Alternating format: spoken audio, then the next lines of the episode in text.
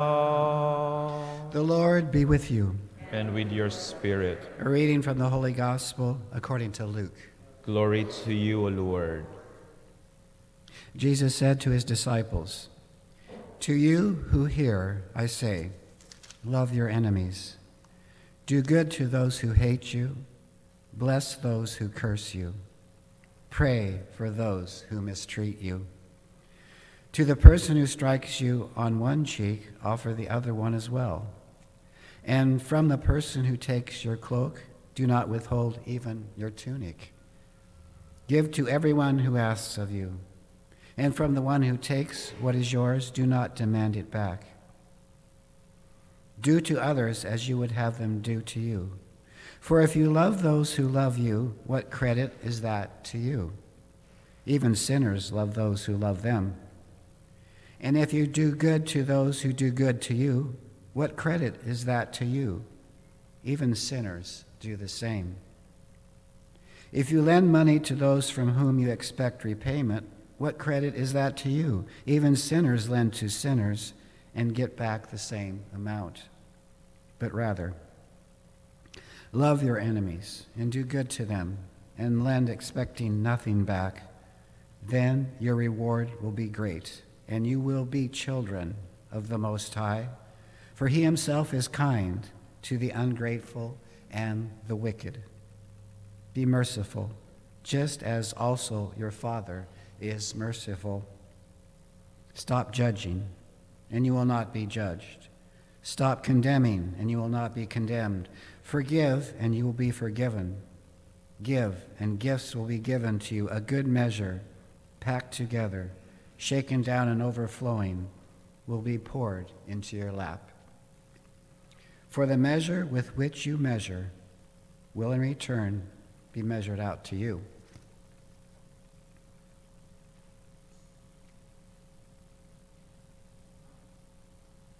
The Gospel of the Lord. Praise to you, Lord Jesus Christ.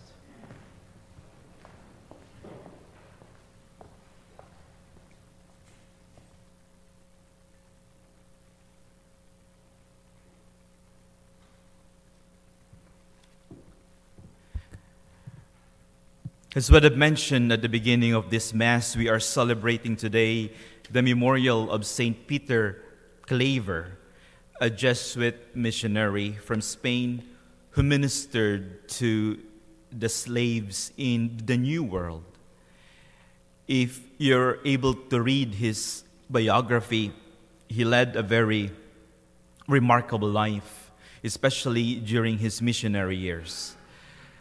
He devoted his entire life to minister to those who are in the margins, uh, those who were brought not out of their own free will, but forced by the s- circumstances of their lives, circumstances of their lives. When slaves were being brought from Africa and arrived in the port in the New World in Cartagena, which is in the modern day Colombia, Saint Peter was already waiting in the port, ministering to those who were stuck in this boat for months. And you could just imagine, you know, the smell, the situation there. Uh, people were living with the dead practically because many or a lot of people were not able to survive.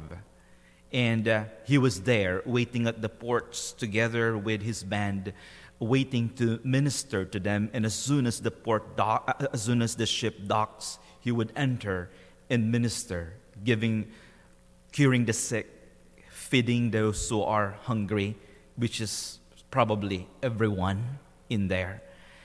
And every single day of his life, that was his, that was his ministry.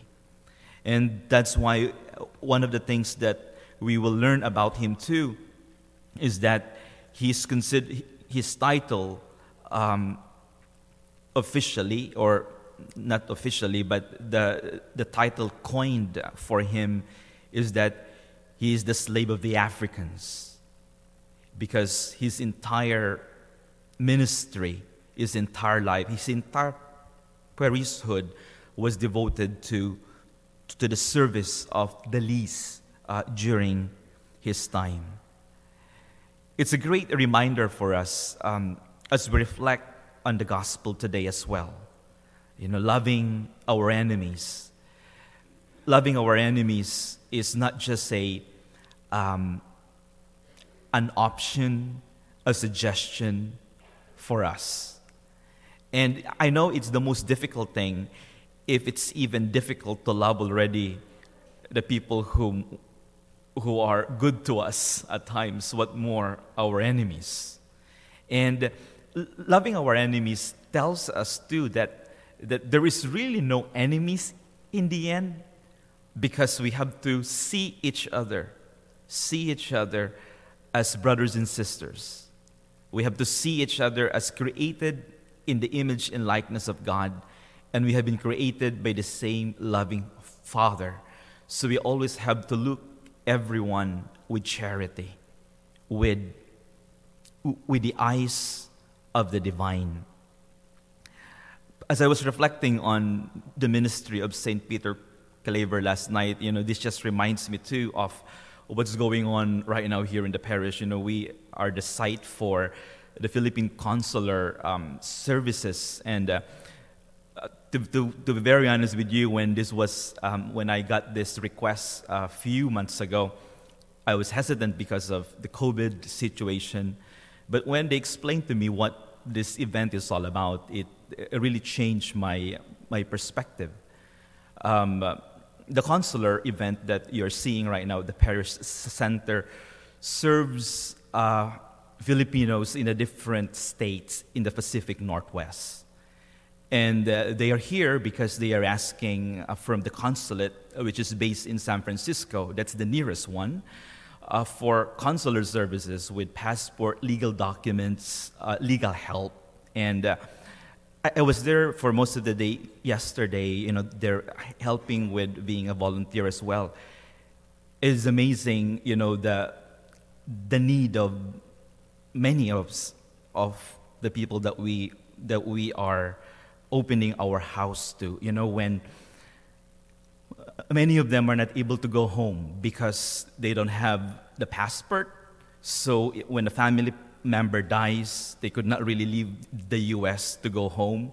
And uh, some of them who are elderly, who are not able to travel to San Francisco, could not afford to have a hotel, not, and not having someone to go with them, are here and they are able to, to, to get what they need. So, this service that we provide um, is really uh, giving them hope.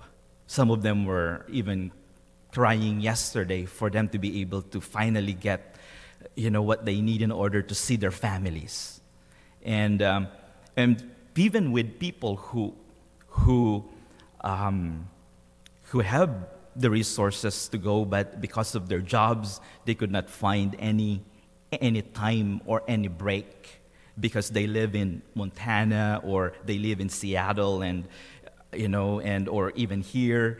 And uh, there's just no time for them to, to go to, to San Francisco because that's, that's the nearest consulate because of their children, this, their, their circumstances in their lives.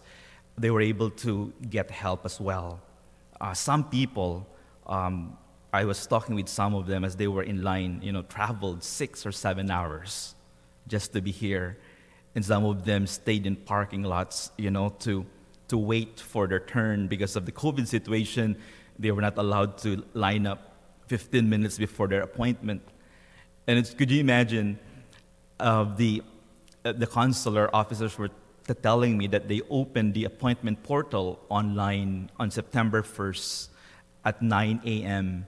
and at 9:40 at 9:30 all the slots were already filled. you know, you see the desperation and the need. So when they were telling me all about this, you know, it really changed my heart. You know, I said, okay, we can do this. They, they held this in many churches before as well. But, uh, you know, it's just seeing the situation there yesterday. You know, I was being a pastor, you know, you think about sometimes just the admin stuff of things like, oh, parking lot situation. We have the school. It goes, you know, with our 8 a.m. mass. It's like, do I want to deal with that? you know, but in the end, it's really all about seeing our neighbor. It's really about seeing um, each person uh, in the according to the eyes of you know to the eyes of God. And it's like, okay, Carrie, you don't want to be inconvenienced, but those few hours that you are inconvenienced, you're able to actually to be that neighbor to that person, giving that person hope and new life. Uh, that's what we see also in the saint that we celebrate today.